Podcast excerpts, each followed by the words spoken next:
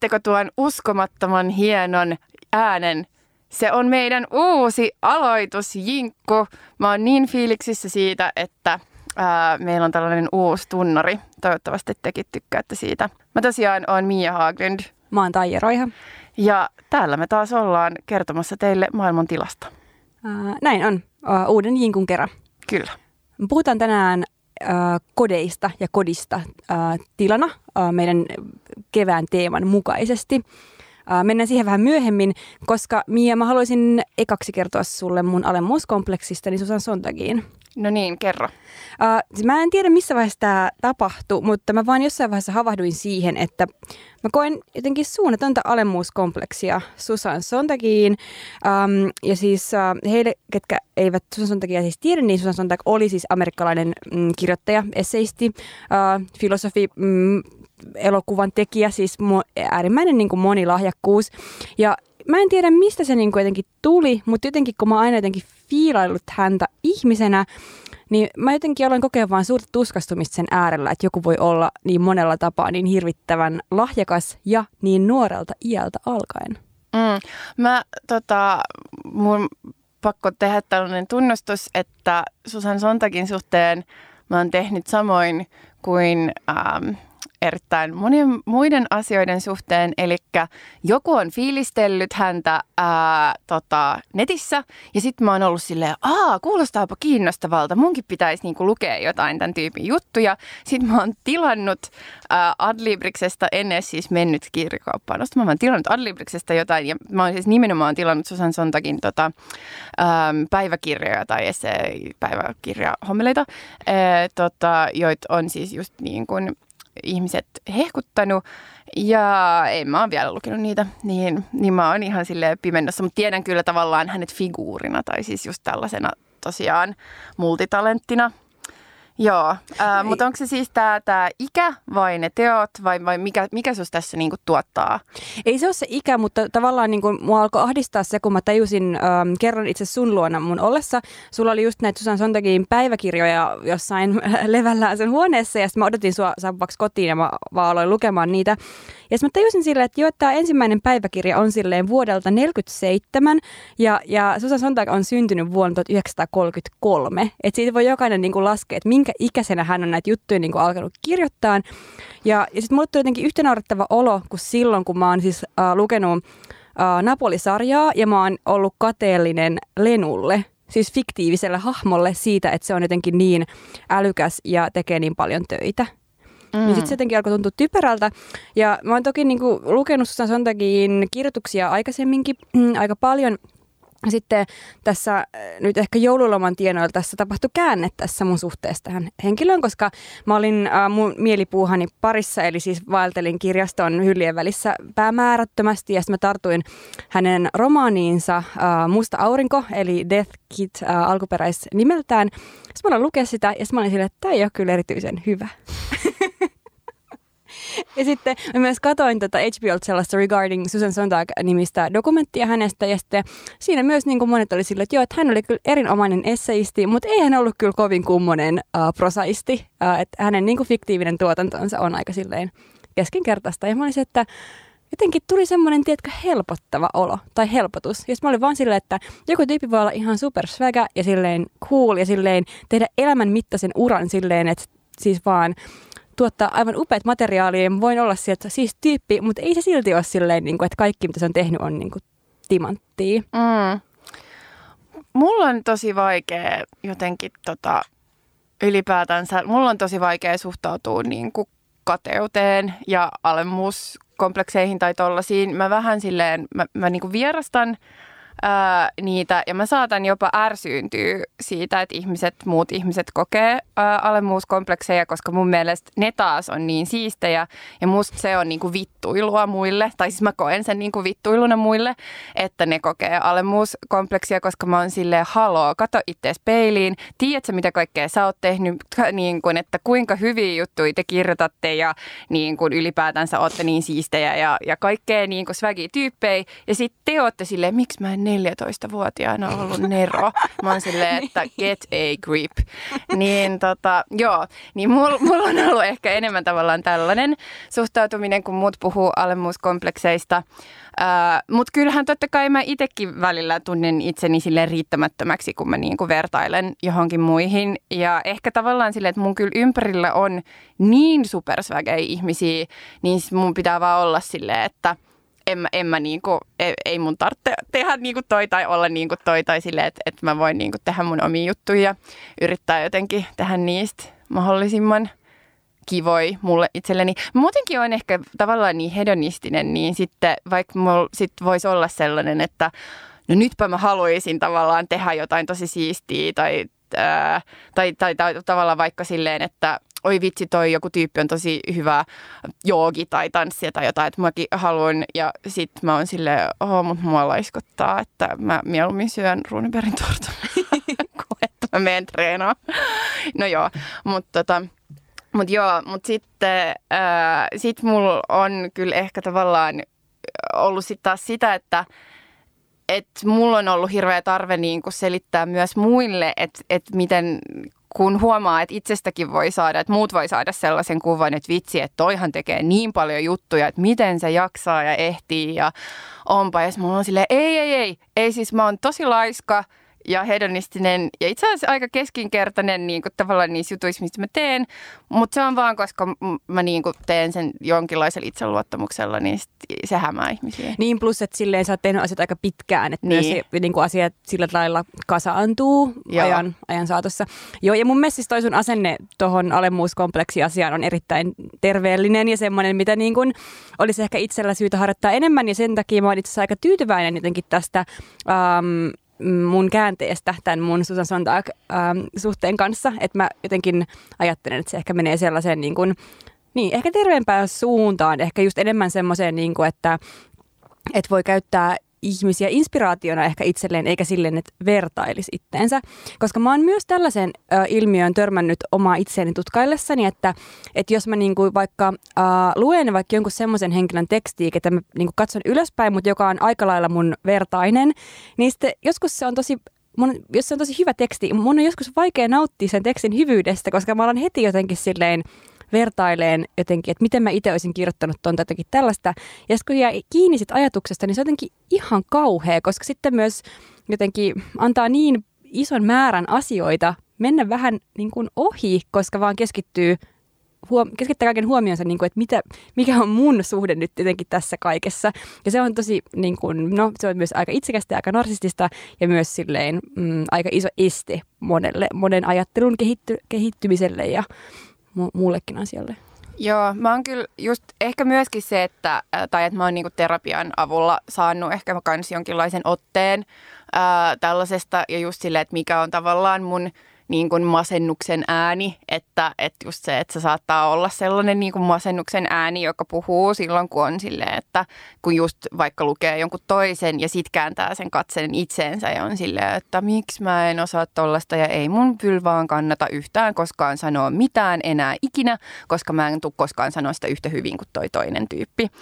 Ää, ja sitten tavallaan, että, että se on ollut mulle hyvä sellainen tavallaan kylmäsuihku just olla terapiassa ja olla silleen, että haloo, että tavallaan, että siinä on sellainen toinen ihminen, joka on silleen, no mun terapeutti ei kyllä sano mulle, että get a creep, mutta, mutta just, että et, et ehkä niinku just kääntää sitä ja on vähän silleen, niin että miksi, mitenkö, mitenköhän sinä nyt ajattelet näin?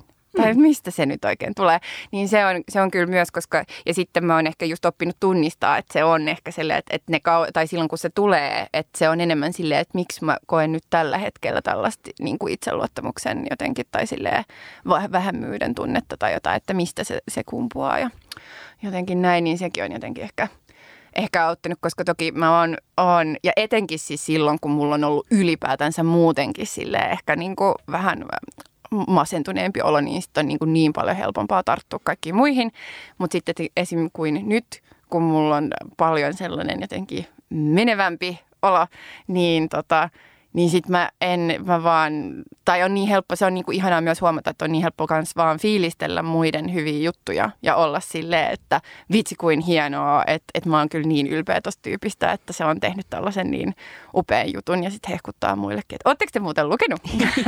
niin, mut... Ootteko te muuten kattonut, että, että tämä, tämä oli muuten ihan, ihan superhyvä? Mm, toi on kyllä tosi jees. Sitten mun mielestä myös se ajatus, että, että vaikka joskus joku juttu olisikin epäonnistunut tai ei olisi niin super wow, niin se ei välttämättä, ei silti niinku murenna sitä kaikkea muuta hienoa, mitä se sama tyyppi on silleen tehnyt. Et ei se vie siltä arvoa pois, koska ei ihmiset ole silleen, että ne joko on ihan todella täydellisiä tai sitten täysin täydellisiä epäonnistujia, tai että se ei vaan, ei maailma vaan ole sellainen, ja pitäisi muutenkin päästä siitä ajatukset eroon, että me jaotellaan ihmisiä sen mukaan, että onko ne jotain supermenestyjiä ja super niin kuin, siistejä tyyppejä vai silleen täysiä luusereita, koska ei se, niin, se on, on haitallista kaikille osapuolille.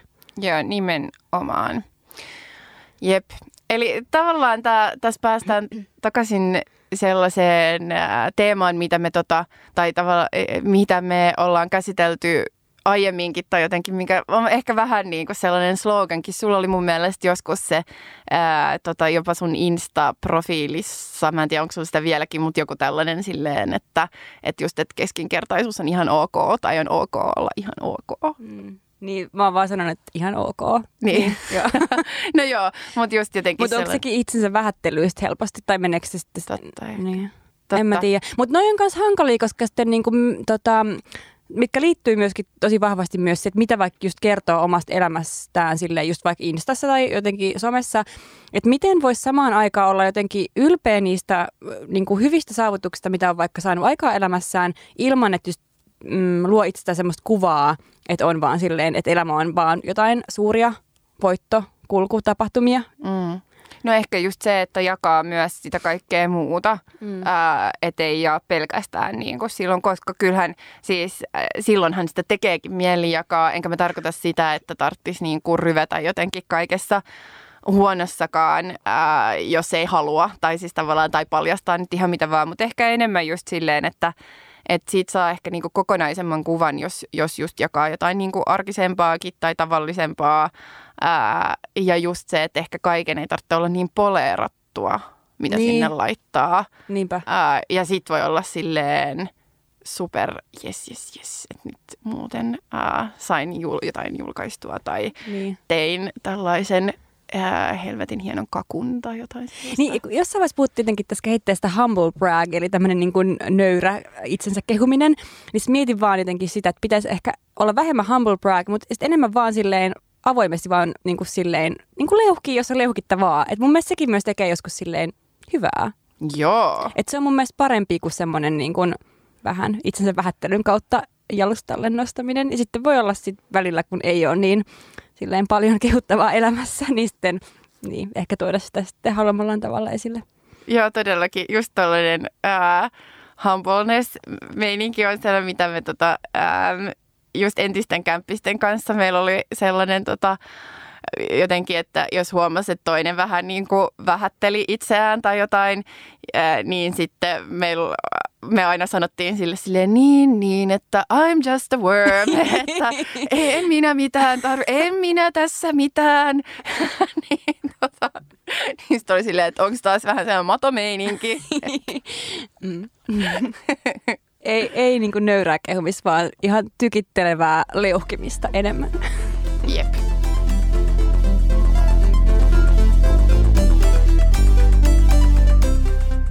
Wikipedian mukaan Koti on paikka, jota ihminen käyttää vakituiseen asumiseen, jossa säilytetään henkilökohtaisia tavaroita, jossa vietetään vapaa-aikaa ja paikka, jossa perheen jäsenet asuvat. Tämän lisäksi mun mielestä on myös äh, samassa Wikipedia-artikkelissa äh, kiehtova määritelmä tämä, että ihmisen kotiin saavat tulla vieraat vain luvalla. Musta toi on tosi hieno. Tässä, joo, hyvä Wikipedia. Joo, ta, täs, kun mä luin tätä Wikipedia-artikkelia, mulle tuli todella hyvä mieli. Jotenkin oli sille, että ihanaa, että joku kuvaa kotia tälleen jotenkin tavalla, mikä jotenkin tuntuu, että se vähän vierauttaa tai outouttaa sen käsitteen, koska se on niin arkinen käsite. Joo, joo, niinpä. Ja se ei ole myöskään jotenkin sellainen... Ää, hirveän arvottava tai että se ei niin kuin sano jotenkin mitään siitä, että minkälainen tunnelma siellä pitäisi olla tai, tai jotenkin silleen, mitä, mitä niin kuin jotenkin silleen kuuluisi, vaan se on vaan silleen, että, että just, että, että se on se, missä, missä on omat tavarat, missä saattaa perheenjäseniä asua ja sille, että muut saa tulla vain luolla. Niin. Montako kotia sulla on ollut sun elämän aikana? No kuules. Mulla on ollut tota, jonkin verran koteja. Ja se, se riippuu myöskin silleen laskentatavasta. Tai, et, mutta mä nyt tässä, kun mä tiesin, että sä tuut tätä kysymään, niin mä jouduin oikein laskeen tässä etukäteen, että et, et mitäsköhän mä vastaisin. Ja tota, mulla on, ennen kuin mä muutin kotoa silleen, että mä siis äh, muutin niin kuin pois ähm, äidin luota, niin mä oon asunut kahdeksas kodissa, äh, mutta jos myös otetaan mun isän kodit mukaan, niin sitten kymmenessä. Ää, ja sitten niin kuin sieltä silleen ää, yksin muuttamisen jälkeen tai kotoa muuttamisen jälkeen mä oon asunut seitsemässä ää, eri kodissa, niin, niin silleen, että et, et 17 kotiin mulla on ollut. Tuo on about puolet enemmän kuin mulla, koska mä laskin, että mä oon asunut No mä en tiedä, onko ne kaikki koteja, mutta mä oon asunut kymmenessä eri osoitteessa. Mutta kun mä taas oon asunut koko lapsuuteni samassa lapsuuden kodissa, niin sitten selvästi uh, vaikuttaa jonkin verran näihin suhdelukuihin. Niin, no koska sä oot asunut sun lapsuuden samassa kodissa, niin sittenhän sä oot muuttanut taas aika paljon ähm, aikuisena. Tai sitten tavallaan kotiin, kotoa muuttamisen jälkeen.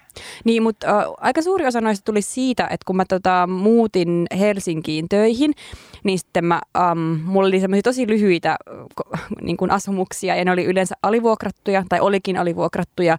Ja sitten mietin, että siellä no oli siellä myös mun henkilökohtaisia tavaroita, mutta ne oli mun toisen ihmisen kalustamia huoneita tai yhdessä tapauksessa asunto. Um, ja tosiaan, että ne saattoi olla vaan mm, kolme kuukautta, että mä asuin siinä paikassa, niin sitten silloin ehkä tuli niitä usein, usein tai niin kuin monta niin kuin lyhyen ajan aikana. Mm, joo. Äh, niin, tuntuiko ne sitten kodeilta?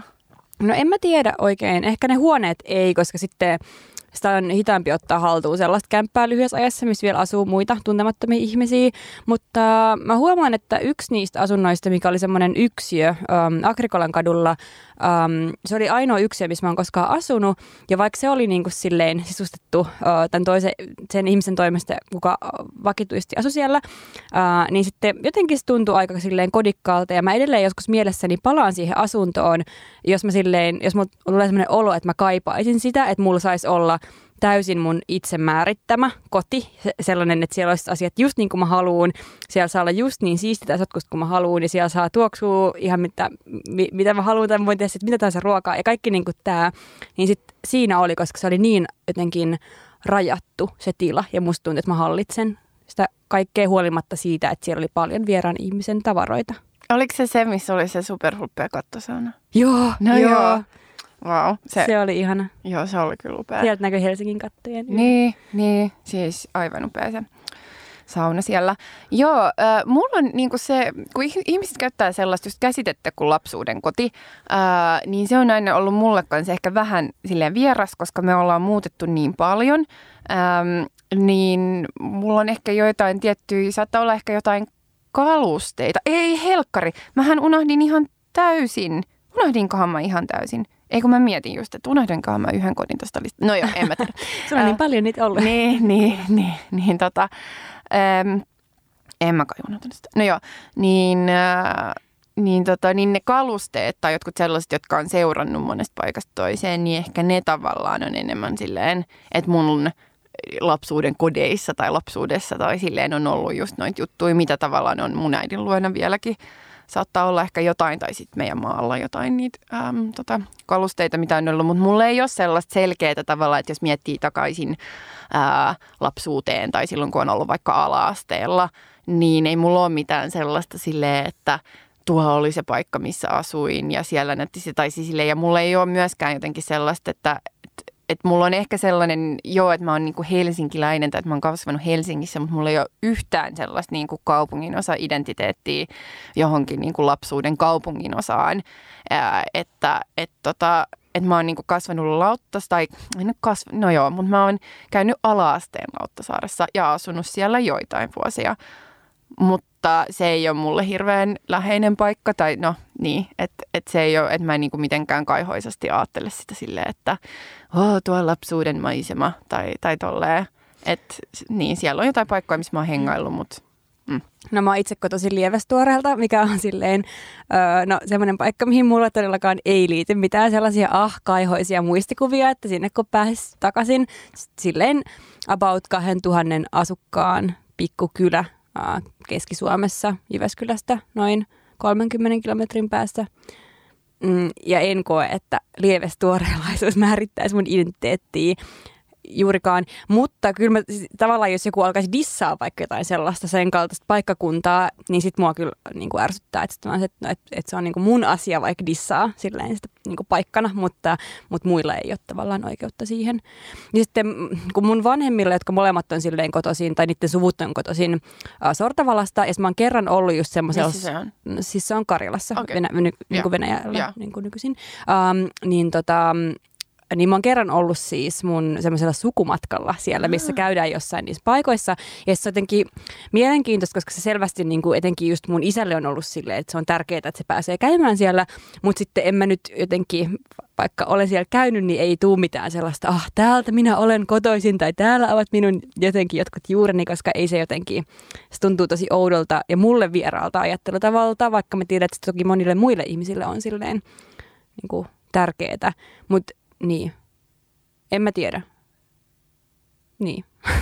Ei vaan ole ehkä sellaista niin kuin, että olen kotoisin tuolta ja tuolta. Mm. Niin, niin. Että jos ihmiset kysyy sulta just, että mistä sä oot koto- tai silleen, niin sä sanot sä silleen sitten, että sä oot Keski-Suomesta? Tai sanot sä, että Jyväskylästä? No mä usein sanon, että Keski-Suomesta, koska mä en jaksa aina alkaa selittää, että mikä on Lievestuore ja missä se on ja millainen paikka se on ja näin. Että sit jos olisi kotoisin vaikka jostain kaupungista, niin se on paljon helpompi sanoa. Mutta kun en mä ole myöskään Jyväskylästä kotoisin, ähm, niin sit en mä voi sanoa sitä. Niin sitten mä yleensä sanon, että no, mä oon Keski-Suomesta tai mä oon Landelta tai jotakin sellaista. Mm. Joo.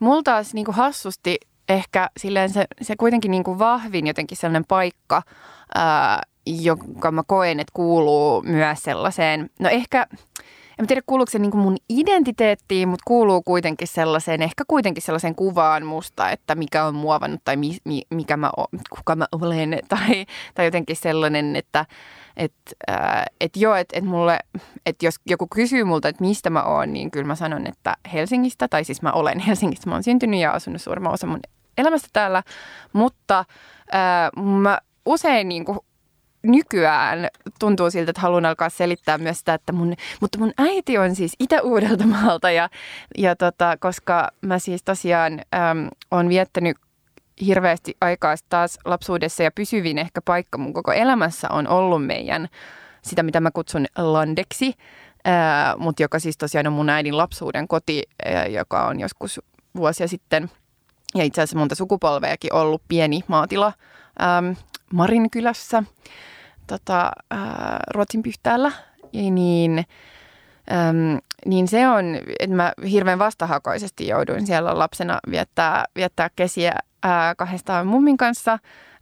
Mutta sitten taas nyt kun se on saanut viettää siellä enemmän niin kuin aikuisena aikaa, niin sitten on tullut enemmän oma. Ja nykyään se on siis tosiaan kyllä ihan mun, mun oma, että, että mä tota, ää, nykyään olen olen meidän landen ha- haltija. Se olisi ikään kuin mä olisin joku... Eikö sulla taikavoimia? Niin. Sulla on. Ehkä mulla on. Mm. No joo, äh, mutta, mutta se on jotenkin hassua, että sellainen paikka kuitenkin, mistä, millä mulla on ollut aika ristiriitaisia tunteita. Tai siis, että mä en ehkä hirveästi tykännyt olla siellä lapsena myöskin, koska mulla oli jotenkin ehkä vähän sellainen hassu luontosuhde lapsena. Tai mä en ollut mikään sellainen, niin kuin, että mä rakastaisin telmiä luonnossa ja metsissä ja tälleen. Vaikka mä nykyään taas tykkään paljon olla luonnossa ja tykkään kävellä metsässä ja oon silleen löytänyt sen tälle aikuisiellä ää, enemmän ja senkin takia on musta ihanaa, että mulla on sellainen paikka, minne mä voin mennä ää, ja missä mä voin olla. Ja joka kuitenkin on sellainen, että siellä on just niin kuin useampi just sukupolvi tosiaan. Mun, mun äidin puolen suvusta on asunut siellä ja, ja kyllä musta on tosi mielenkiintoista kuulla kaikkea juoruja vanhoista sukulaisista ja jotain kiistoja ja mitä kaikkea jotenkin siellä on mm. on tapahtunut, ää, niin se, se on ehkä silleen jotenkin mulle eniten sellainen, että jos mä mietin, että mitä joku lapsuuden koti tai mitä, mitä se tarkoittaa, niin toi paikka on ehkä se, mikä mulle sitä kuvaa. Niin toi on mielenkiintoista, koska mä jotenkin ihan tosi pienestä pitäen muistan sen, että mä haaveilin sit, että mä olisin asunut kaupungissa ja että mä olisin asunut kerrostalossa ja aika meidän niin kuin, kotitalon läheltä meni junarata ja sitten mä tietenkin fiilistelin vaan sitä niin kuin, rautatietä tosi paljon, koska se vei silleen kaupunkiin ja se oli silleen joku semmoinen rakennettu ympäristöelementti, mikä muistutti sellaisesta ää, betonisesta, rautaisesta kaupungista tai jostakin sellaisesta. Niin mä jotenkin, musta tuntuu, että mä oon niin identifioitunut kaupunkilaiseksi niin kuin sisimmältäni kauan ennen kuin mä oon koskaan asunut kaupungissa. Ja muistan, että yhden mun tota, Oulun seudulla asuvan ystävän kanssa, joka myös asui tälleen niin kuin landella, niin sitten oli just silleen, muistan, että mä sen kanssa haaveilin, että sitten kun me ollaan aikuisia, niin me ottaisiin niin kuin kommunissa jossain syystä Turussa. ja silleen, että siihen liittyy kaikkea tällä. Sitten meillä olisi just se tila ja me voitaisiin polttaa siellä suitsukkeita aivan kaikessa rauhassa ja jotakin niin kuin kaikkea tällaista. Toi on ihanaa. ja mulla ei ole todellakaan mitään London nostalgiaa, että nyt mä haluan sinne takaisin. Ja yleensä jos mä kuulen jonkun kaupunki, kaupungissa kotoisin olevan tyypin fiilistelevän London asumista, niin mä oon silleen niin kuin, että sä et vaan tiedä, mistä puhut. Joo, mulla, mulla ei ole koskaan kyllä ollut sellaista. Mä en halua asua Londella.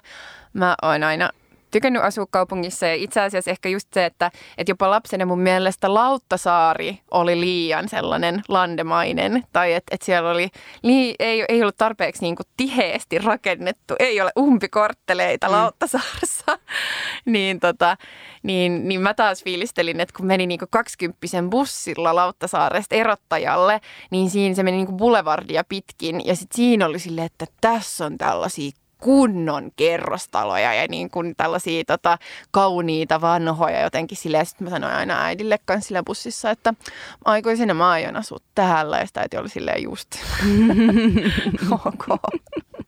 Joo, että mä en ole kyllä koskaan silleen, että, että en, en elättele sellaista jotain niin kuin romanttista jotenkin ajatusta siitä, että kuinka siistiä olisi, olisi asua landella. Mutta sitten taas mua ärsyttää se, tai siis, että että just se, että on kaupungista ja on kasvanut kaupungissa, niin sitten monet sitten taas, jotka ei ole, niin olettaa sitten taas, että ei ymmärrä mitään landesta tai että ei tiedä mitään, minkälaista on olla niin kuin maaseudulla. Ja sitten sit tekee mielellä silleen, no itse asiassa kyllä mulla on niin kuin erittäin läheinen suhde just tuohon tiettyyn paikkaan ja miten mäkin olen nähnyt kuitenkin mun elämän aikana, että silloin kun mä olin lapsi, niin sinne meidän landelle tuli kauppa-auto ja mun mummi, joka siis tosiaan asui siellä, ää, niin tota, niin sillä ei ollut ajokorttia, mutta se pärjäsi ihan hyvin niin kauan, kun se kauppa-auto vielä tuli sinne.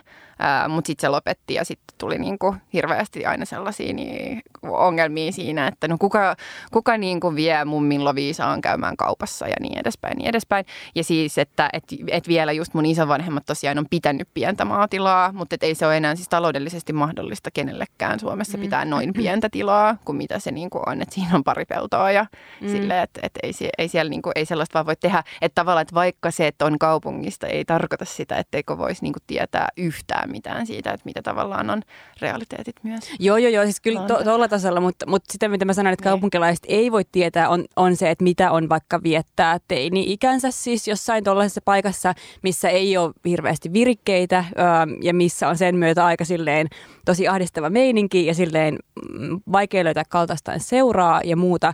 Ja siis luojan kiitos, mä oon niin kuin elänyt mun nuoruuteni internetin aikakaudella, että se, että pystyy vaikka irkkaamaan ja käymään demi.fin keskustelufoorumeilla, niin oli silleen mulle aivan loputtoman tärkeitä asioita, koska ei siis se, siis se on vaan jotain ihan niin kuin tuskastuttavaa siis niin kuin yrittää kasvaa semmoisella paikkunnalla. Mulla nyt oli siis niin kuin, Uh, onneksi myös siellä joitakin ystäviä, ketkä on edelleenkin itse asiassa mun uh, läheisiä ystäviä. Ja niin kuin, et ei ollut mitenkään silleen, että olen niin kuin täysin silleen jotenkin um, eristetty tästä silleen meiningistä, mutta se ei olisi ollut kovin kaukana. Että se olisi, ja monet tietenkin kärsikin hyvin siitä, että, että jos sellaisessa paikassa erottuu joukosta, niin sitten ei ole kyllä hirveästi mitään muita vaihtoehtoja, että mihin Joo, siis Mennä. mä ymmärrän ton täysin. Plus kaikki kulttuurista virikkeitä sellaista, Jep. että sitten on kirjastotyyli ja sitten Jep. joku kansalaisopisto, that's it. Joo, siis mulle oli ihan tarpeeksi se, että teininä just joutuu olemaan silleen just kesäsin siellä ää, kahdestaan mummin kanssa ja olemaan silleen, ei saa keli, mä en kestä. Sitten mä vaan luin koko ajan ja olin myrtsi. Perusteini. Toi kuulostaa mun nykyiseltä elämää.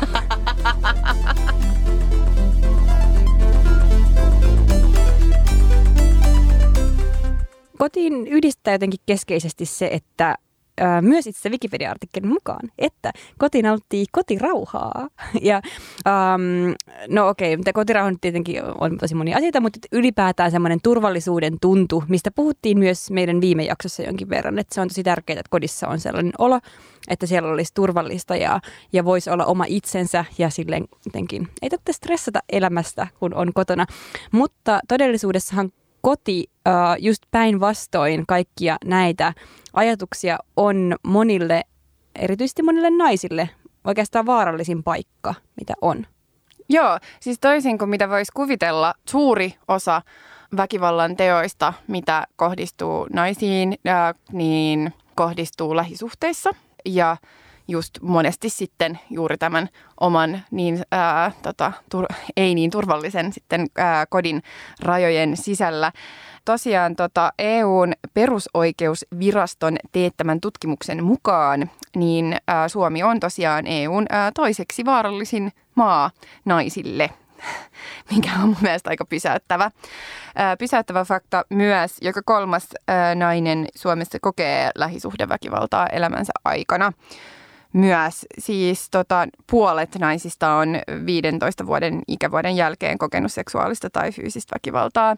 Että nämä on aika, aika tällaisia, no niin kuin sanoin, pysäyttäviä ää, ja surullisia numeroita. Niinpä, niinpä. Ja siis myös se, että mm, Suomessa ei ole kovin hyvin osattu puuttua tai ottaa vakavasti. Tämä on myös asia, mistä me mainittiin kanssa jo viime jaksossa, mutta tosi pitkään on myös kampanjoitu esimerkiksi siitä, että saataisiin niin nämä turvakotipaikat äh, sille tota, vaaditulle tasolle, niin kuin EU-tasolla sopi, sovitulle vaaditulle tasolle. Joo, tosiaan Suomi äh, allekirjoitti 2011 tällaisen äh, sopimuksen, jota kutsutaan Istanbulin sopimukseksi, äh, mutta se on siis Euroopan neuvoston yleissopimus naisiin kohdistuvan väkivallan ja perheväkivallan ehkäisemiseksi ja torjumiseksi.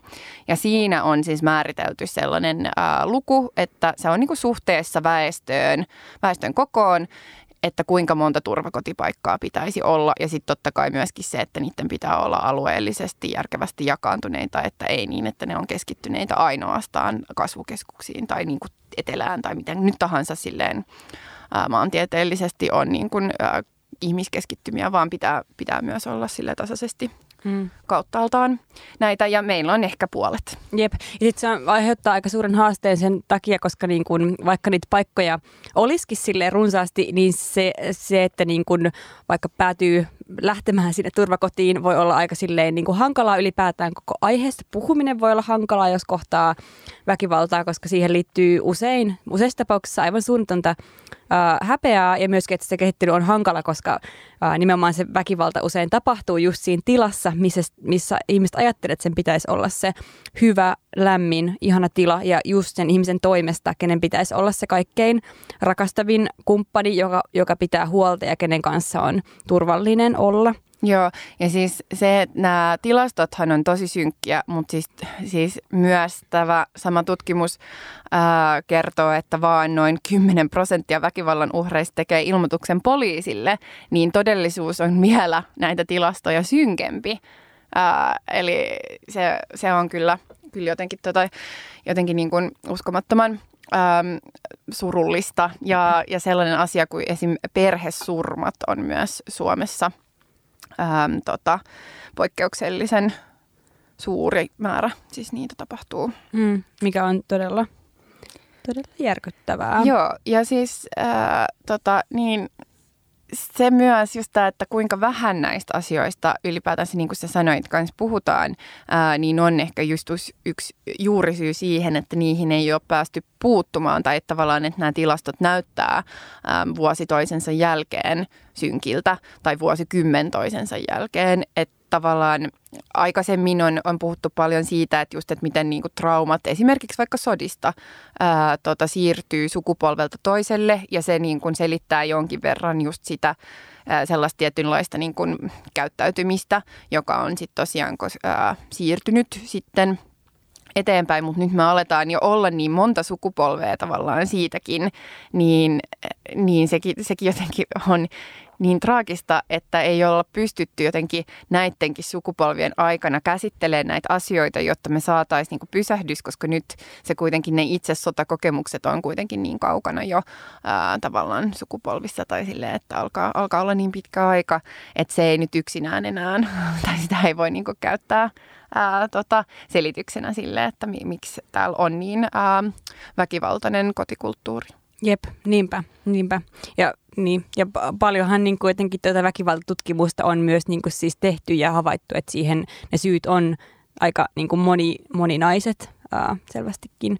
Mutta mä mietin, ää, että mä haluaisin ää, puhua tästä siitä näkökulmasta, kun tosi usein tässä niin kuin lähisuhdeväkivaltakeskustelussa onneksi ehkä nykyään vähen, vähentyvissä määrin puhutaan siitä, että no miksei se vaan lähde sieltä tai jotakin niin kuin tällaista, mikä toivon mukaan niin kuin ihmisille olisi ehkä tässä vaiheessa selvää, että se nyt ei vaan yksinkertaisesti aina ole monistakaan syistä niin, niin kuin yksinkertainen asia. Siihen voi liittyä paitsi just tätä häpeää ja niin kuin pelkoa myöskin silleen, no, no nimenomaan pelkoa siis niin kuin sille, että, että joku tulee sun niin kuin perään, tai sitten myös niin kuin taloudellista, taloudellisia kysymyksiä, ja siis tosi paljon erilaisia asioita. Mutta mä haluaisin puhua siitä, että miten voi puuttua siis tilanteeseen, äm, niin kuin, että jos ep, niin kuin epäilee tai tietää, että jotakin sellaista on meneillään. Että sille, että huomio ei aina keskittyisi siihen, että miksei se väkivaltaa kohdannut nyt silleen toimi aktiivisesti ja vaikka lähde meneen. Siis sehän on myös tosi vaikeaa just sen väkivallan uhrin ää, tota, just tehdä tavallaan toimia siitä tai lähteä menee se, koska usein niin kuin väkival- tai ää, fyysinen väkivalta, niin sitä edeltää henkinen väkivalta ja tavallaan, että siinä vaiheessa, kun sellaiset niin kuin tosi pahat tavallaan sellaiset fyysiset asiat alkaa tapahtua, niin sitten on usein jo niin tavallaan sellaiset, no alisteisessa ehkä asemassa, mutta ehkä sellaisessa siis asemassa, että et, et jotenkin se oma tavallaan sosiaalinen elämä on saattanut kuihtua tai jotenkin sellaiset ää, läheiset suhteet, mitä on aikaisemmin ollut, muuttunut vähän etäisemmiksi. Ja sitten on entistä vaikeampi jotenkin pyytää apua, mutta myöskin silleen, että ihmiset huomaisivat, että hei, että mitäs tuolla nyt oikeastaan tapahtuu. Mutta just, ää, ja, ja joka siis tosiaan vaikeuttaa sitten sen, sen tota, ää, väkivaltaa kokeneen äm, lähtemistä tai silleen koska on jotenkin niin murtunut myös, saattaa olla henkisesti.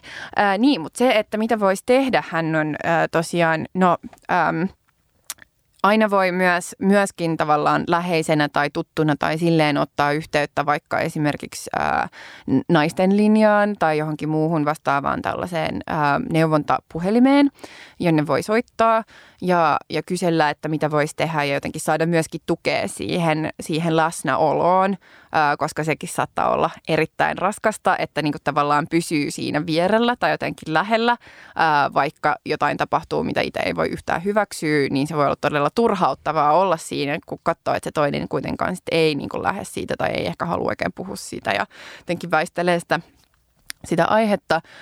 Mutta se, ää, tota, mä oon siis itse ollut ää, vapaaehtoisena, mutta kyllä vuosia jo sitten nimenomaan naisten linjalla, ää, niin, mutta tavallaan täältä ää, kokemukselta, kokemuksen perusteella, niin just sanoisin, että et, et tärkeintä tai todella tärkeää on just se, että et pysyy siinä lähellä tai että pysyy jotenkin, niin kuin, että ylläpitää sitä suhdetta siihen ihmiseen, kyselee, miten hän voi, mutta ylipäätänsä just niin kuin antaa ymmärtää, että että hänellä on joku, jolle voi puhua, että hänellä on joku, joka voi auttaa, hänellä on joku, jonne, jolle, niin kuin, joka on hänen rinnallaan tavallaan siinä, että, että, että hän niin kuin voi irtaantua siitä. Se on, on vaikeaa. Mm, naisten linjalla on siis myös tämmöinen opas, mikä löytyy netistä, ja tämä on tarkoitettu nimenomaan läheisille aut, niin kuin opa, oppaksi siis siitä, että miten voi auttaa niin kuin tilanteessa olevaa, ja vielä auttaa siis nimenomaan sillä tavalla, että, niin kuin, että siitä oikeasti on hyötyä, että ei käytä sitä puuttumista minään sille, että no nyt esitän, että olen niin kuin jotenkin, jotenkin valveutunut tyyppi, vaan sille, että oikeasti että se ei välttämättä ole aina kovin helppoa, ja, um, ja on tosi tärkeää, että ei vahingossa niin kuin nimenomaan voimista sitä niin kuin häpeän tunnetta. Ja täällä on um, esimerkiksi tällaisia vinkkejä, että vaan yksinkertaisesti kuuntele, usko mitä nainen kertoo ja osoita ymmärrystä, kunnioita hänen oikeuttaan tehdä omat päätöksensä ja tarjoa käytännön apua. Ja et pidä myöskin säännöllisesti yhteyttä ja pysy ystävänä siis siitä huolimatta, että mitä tämä, tämä tota, väkivaltaa kohdannut äh, henkilö päättää tehdä. Ja täällä on myös tämmöinen, mä tykkään tämmöistä hyvin konkreettisista listoista, äh, kun on kyse asioista, mistä minkä puheeksi ottaminen voi olla hankalaa.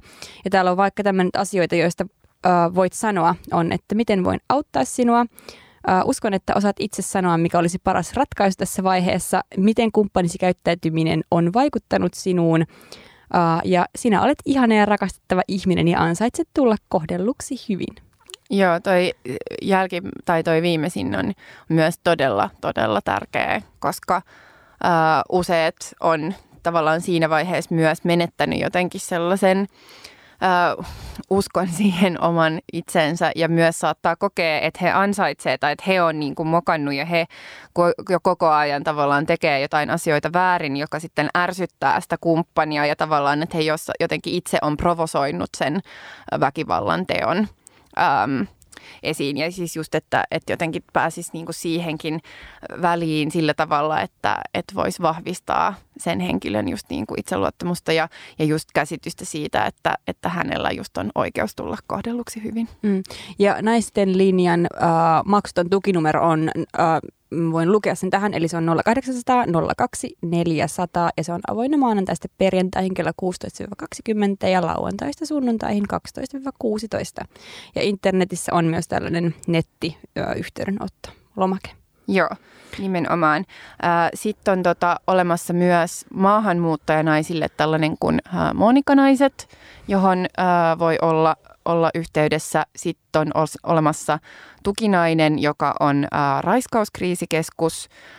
Ja sitten jos tota, just tosiaan nämä turvakodit tai, tai on tarvetta, niin pääkaupungin turvakodit ry on sellainen, johon voi, voi olla – yhteydessä.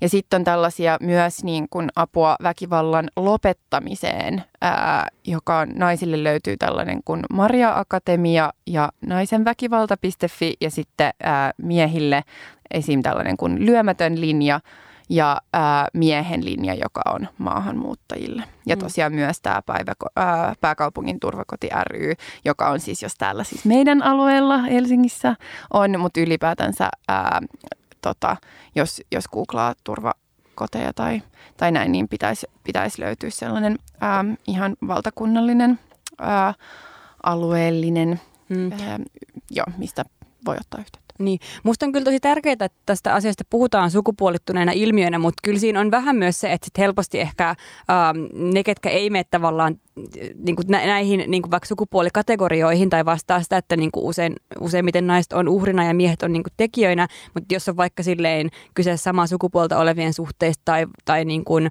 jotakin muuta, mikä ei mene tavallaan tähän normiin, niin sitten se voi olla vähän huono, koska se saattaa vähän marginalisoida, koska nämä on niin selvästi monet uh, sukupuolispesifejä, niin kuin vaikka nämä esimerkit, mitä sä tuossa mainitsit. Joo, ja siis senhän takia olisi niin kuin ensisijaisen tärkeää, että, ää, että olisi mukana mahdollisimman moninainen ryhmä silloin, kun mietitään näitä palveluita tai niitä ylipäätänsä suunnitellaan, että mitä pitäisi olla, millä tavalla tavoitetaan, koska eri, eri ihmisiä, eri ryhmiä tavoittaa niin eri tavalla. Ää, ja just niin eri väyliä pitkin, niin, tota, niin se on, sekin on ollut selkeää, tai just kun on vähän niin kuin seurannut tota, että et, et miten ketkä ne on, jotka sitten päätyy ottamaan yhteyttä tai näin, että et, et selkeästi just niin kuin tiety, tietyille ihmisille, vaikka se kynnys on korkea, niin on kuitenkin helpompaa, mutta sitten jotkut toiset ryhmät saattaa jäädä just enemmän marginaaliin, koska ne ei ole niin helposti ää, löydettävissä, niin tämä olisi, mm. olisi tärkeää, että olisi just monipuolisesti ja, ja just silleen, että, että jo siinä niin kuin palvelusuunnittelussa olisi monta Jep. ääntä. Jep, ja siis vaan loppukaneettina, että niin, pitäkää huolta itsestänne ja toisistanne ja muistakaa myös se, että väkivallan tekijä ei välttämättä vaikuta ulospäin siltä, että se voisi tehdä väkivaltaa, vaan voi olla myös tosi uh, upea ja jotenkin hurmaava tyyppi ulospäin ja sitä ei voisi koskaan uskoa ja on tosi helppo silleen lähteä vähättelemään, että no ei sitä varmaan tapahtunut, mutta sitten kuitenkin se tapahtuu silloin, kun muut ei ole näkemässä. Joten kannattaa pitää se mielessä. Jep, eli jos joku tällaista kertoo, niin uskokaa, uskokaa sitä ää, väkivaltaa kokenutta.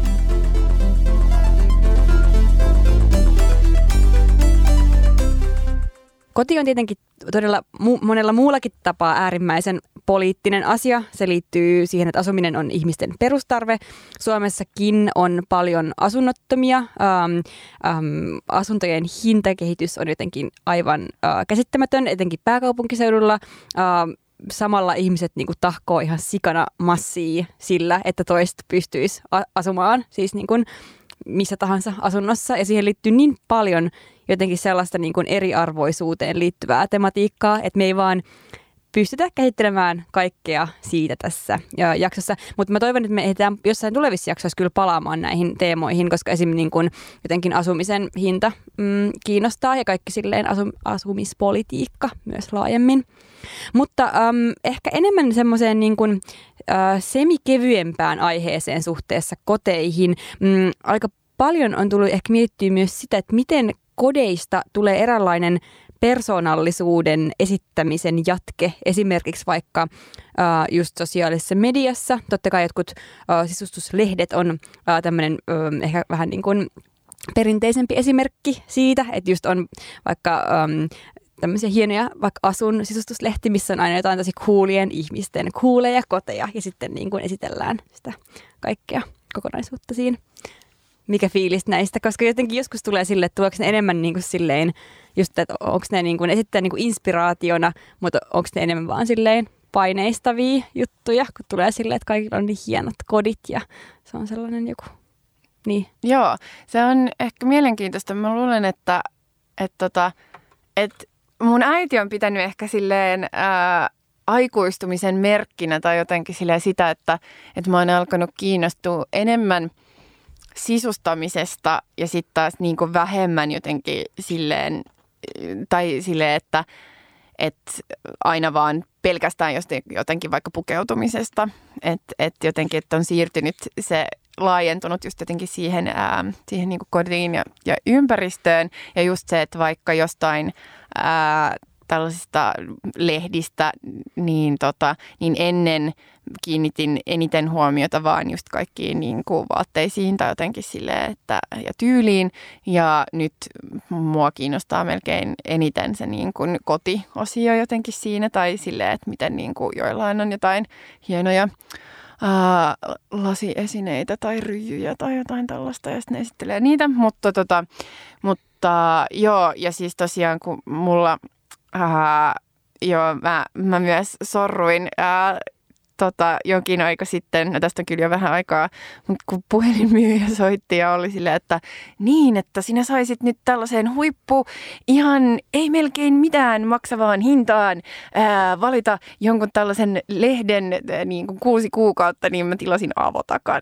niin mulla on tullut, mulla on tullut siis avotakka puoli vuotta, mutta mä, mä nyt lopetin sen ennen kuin se ähm, raukesi se tämä tarjous, enkä alkanut niin kuin maksamaan siitä sikana. No, mutta joo, siis tuohan se siis samaan aikaan sekä tavallaan sellaista niin kuin, normittaa tosi paljon just sitä, että mikä on hieno koti ja mikä, minkälaiselta niin kodin pitäisi näyttää, mutta sitten e, samaan aikaan onhan se myöskin sellaista niin kulutus, ää, tota, jotenkin, vaikka jotenkin hirveästi kaikissa tällaisissa on silleen, että pitää satsata laatuun ja pitää niin kuin olla, mutta onhan se siis tosi jotenkin sellaista silleen, en mä tiedä, just sellaista niin kuin persoonan tai identiteetin jatketta, niin kuin, että, että miten jotenkin, miten, miltä näyttää ympärillä ja just se, että eihän se ole pelkästään just lehdissä, että se on niin kuin somessa ja jotenkin joka paikassa. Ja, ja joo, että mulla on vähän ristiriitainen tunne siitä, koska mä tiedän, että mä teen sitä itse, ää, ja sitten se on kuitenkin ehkä vähän epäilyttävää.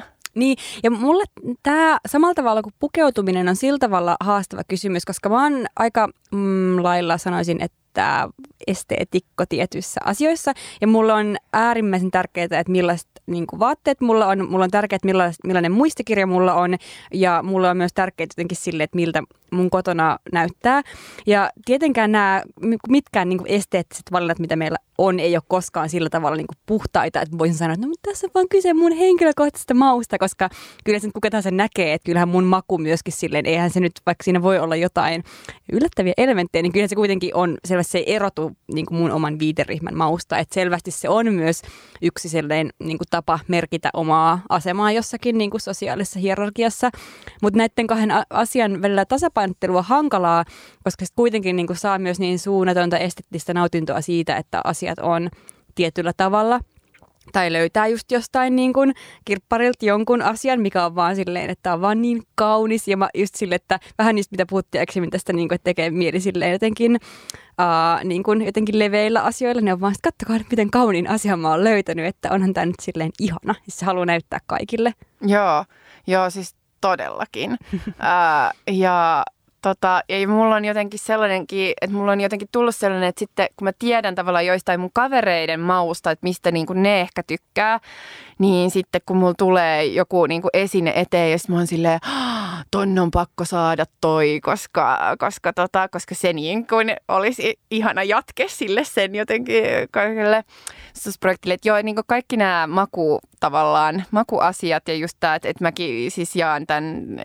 esteetikon ehkä silmän ja se, se on, se on sekä, sekä tota, se on sekä mun mielestä hieno ominaisuus, mutta se on kyllä välillä myös kirous, koska monessa asiassa, kun itse ei ole niin kuin hirveän tyytyväinen tavallaan, että miltä joku asia näyttää, niin sitten et mäkin olen, mä tiedän, että mä oon monissa työyhteisöissä esimerkiksi aiheuttanut ehkä jonkin verran silleen närää, kun mä oon ollut jostain niin kuin taitosta tai jostain tällaisesta silleen, että mutta ei tämä nyt vielä ole tarpeeksi hyvän näköinen, että tämä on nyt vielä, että pitäisi pystyä parempaan. Ja sitten ihmiset on silleen, että että et jotenkin, että sitten se, sit sellaiset asiat niin kuin jää oikeasti hieromaan tai että pakko olla jotenkin tietynlaista, koska muuten niin kuin häiritsee niin paljon.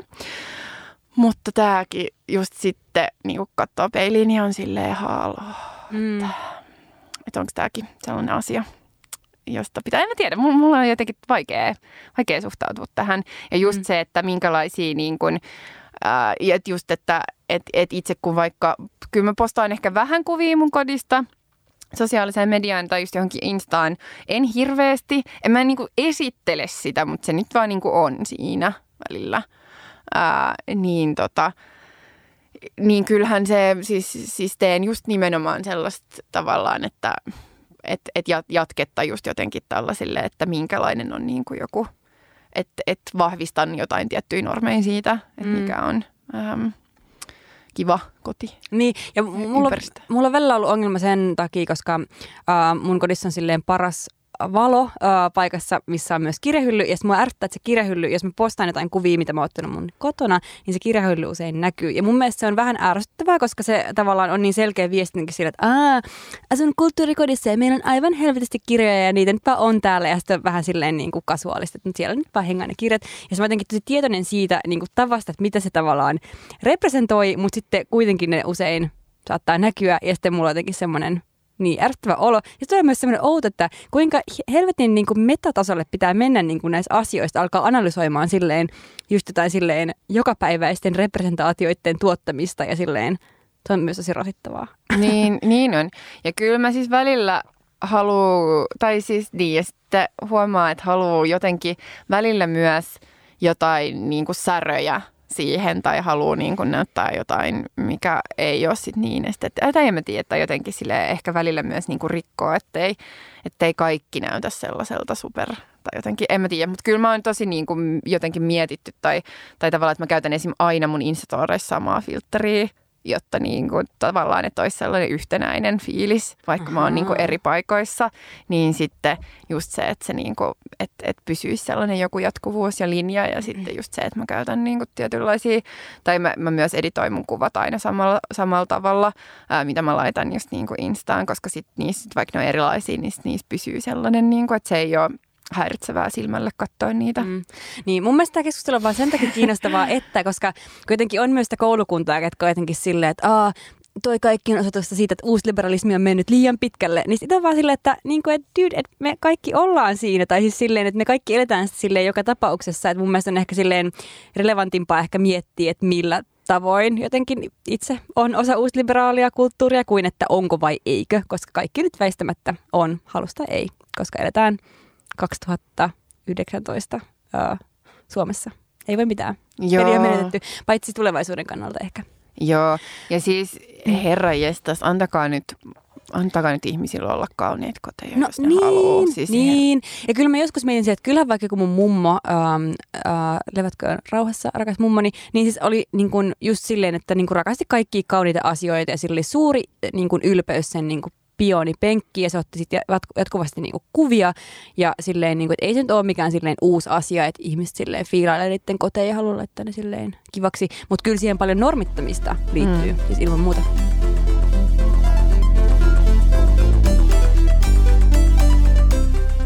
Pitäisikö sitten sulkea kodin ovet ja siirtyä suosittelemaan? Mm, joo. Olisiko sulla, mitä sulla tällä, tällä kertaa olisi? Uh, vähän outo suositus. Mä kävin semmoisen aika hyvän keskustelun yhden uh, henkilön kanssa tässä muutamia viikkoja sitten. Um, ja hän jotenkin puhuu siitä, että, että hän on vähätellyt aina omaa ruoanlaittokykyään sen takia, koska ei ole halunnut voimistaa sellaista kehitystä, että, että, niin kuin, että on jotenkin silleen nainen ja ty- tykkää laittaa ruokaa. Ja sitten mä samastuin tähän aivan täysin, koska mä oon myös aina vähätellyt, että mä oon aina sanonut, että mä en osaa tehdä ruokaa ja mä en tykkää siitä. Ja se on vale, vale koska siis mä osaan tehdä aika hyvää ruokaa ja kyllä mä niin kuin silleen jos on aikaa, niin teenkin. Ja tämä mun suositus liittyy ruokaan. Mä suosittelen fenkolia eri olomuodoissaan. Fenkoli on best ja sopii tosi hyvin sellaisten isojen valkopapujen kanssa ruokiin. Fenkoli on kiel- kieltämättä hyvää. Mulla on usein ruoanlaiton silleen, että mä osaan tehdä jonkun jutun. ja sitten mä teen sitä tosi paljon. Ja ja Eli sit, sä osaat tehdä ruokaa? Joo, kyllä mä osaan. Mm. Ää, mä en vaan siis, ja mun niin kuin yksi jutuista tänä vuonna on se, että mä haluaisin tehdä enemmän ruokaa, ää, ruokaa itse, koska musta tuntuu, että mä oon vähän menettänyt myös mun niin kuin ruoanlaittotaidot, koska mulla on pari vuotta ollut tällainen luksusetu kuin lounassetelit. Ja ne lounassetelit on vähän vienyt mut siihen, että mä käyn hakemaan just jotain taikkuu ja sitten mä syön kaksi päivää sitä niin kuin takeaway red curry-annosta ja sitten mun omat taidot on vähän rapistunut siihen, että mä teen vaan jonkun salaatin tai jotain, jos mä itse teen. Ää, minä haluaisin suositella ää, yhtä tota, meidän yhteistä suosikkikirjailijaa yet again, eli Maggie Nelsonia.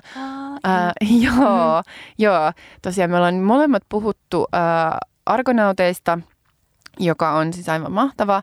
Ää, ja nyt mä oon lukenut tällaista hänen teostaan kuin Bluets, ää, joka on siis, niin kuin, hän rakastuu tai on rakastunut siniseen väriin ja se on vähän niin kuin oodi siniselle värille. Se on ihana. Se on upea. Se on siis tosi tosi hieno teos. Siis mä voisin tässä samalla varmaan suositella kaikkea, mitä mäkin olen ikinä tehnyt, vaikka en ole lukenut niitä.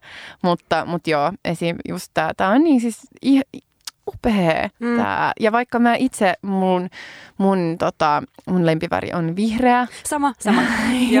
niin mulla on samantyylisiä kokemuksia vihreän värin kanssa kuin mitä hän niin kuin kuvailee tästä sinisestä väristä. Mutta mulle tulee tosta siis mieleen yksi kohta siitä, siitä kirjasta, koska se on jotenkin kirjoittaa siinä silleen vapaasti. Se on menetty jotenkin, että enkö vain voisi päättää, että olisin rakastunut vihreään väriin. Ja sitten se on, että ei, että en voi päättää, että mä olen rakastunut siniseen väriin ja mä en voi tälle mitään ja nyt mun on vaan pakko kirjoittaa tästä. Niinpä. Ja niin, mulla on myös vihreän kanssa. Että mä oon miettinyt just joskus silleen, että, että pitäisikö mun nyt, että, että, että ei mun voi olla näin niin aina jotain vihreätä tai silleen, että kun mulla oikeasti on, että mä käytän joko mustia tai vihreitä vaatteita lähinnä, niin tota, että että että että nyt pitää nyt vähän shake it up. Äh, mutta mä olisin, en mä voi tällä mitään. Että mm. jos se vaan kutsuu mua. Se kutsuu sua. Niin, niin mm. sit mun pitää vaan mennä sen mukana. Mm. Mutta ylipäätänsä mä tykkään tällaisista niin kun rakkaudesta, joka on joku muu kuin romanttinen rakkaus. Että se niin kun tykkää kiehtoo mua tavallaan Tosin kyllähän siinä kie, kietoutuu Joo, kyllä, kyllä, kyllä, kyllä, rakkaus siihen. Mm. Joo, mutta siinä on niin paljon kyllä muutakin tavallaan siinä. Ää, ja, ja just ehkä myöskin käsitellä romanttista rakkautta ehkä jotenkin tavallaan tällaisen linssin läpi tai tällaisen väylän läpi on musta kivaa. Niin, niin, tota, niin jos teillä muuten kuulijat on ää, jotain hyviä vinkkejä jostain joko ehkä sarjoista tai mutta ehkä eniten niin kuin just jostain kirjoituksista, jotka käsittelis just niin kuin ää, rakkautta, mutta se ei ole romanttista rakkautta, niin ää, laittakaa meille vaikka Instaan. Mua kiinnostaa. Joo, sama täällä. Mutta nyt meidän pitää alkaa kiirehtiin leffaan ja dogpointtiin. Totta. Joten heippa, kiva kun kuuntelitte ja kuullaan taas. Kuullaan taas. Moikka. Moikka.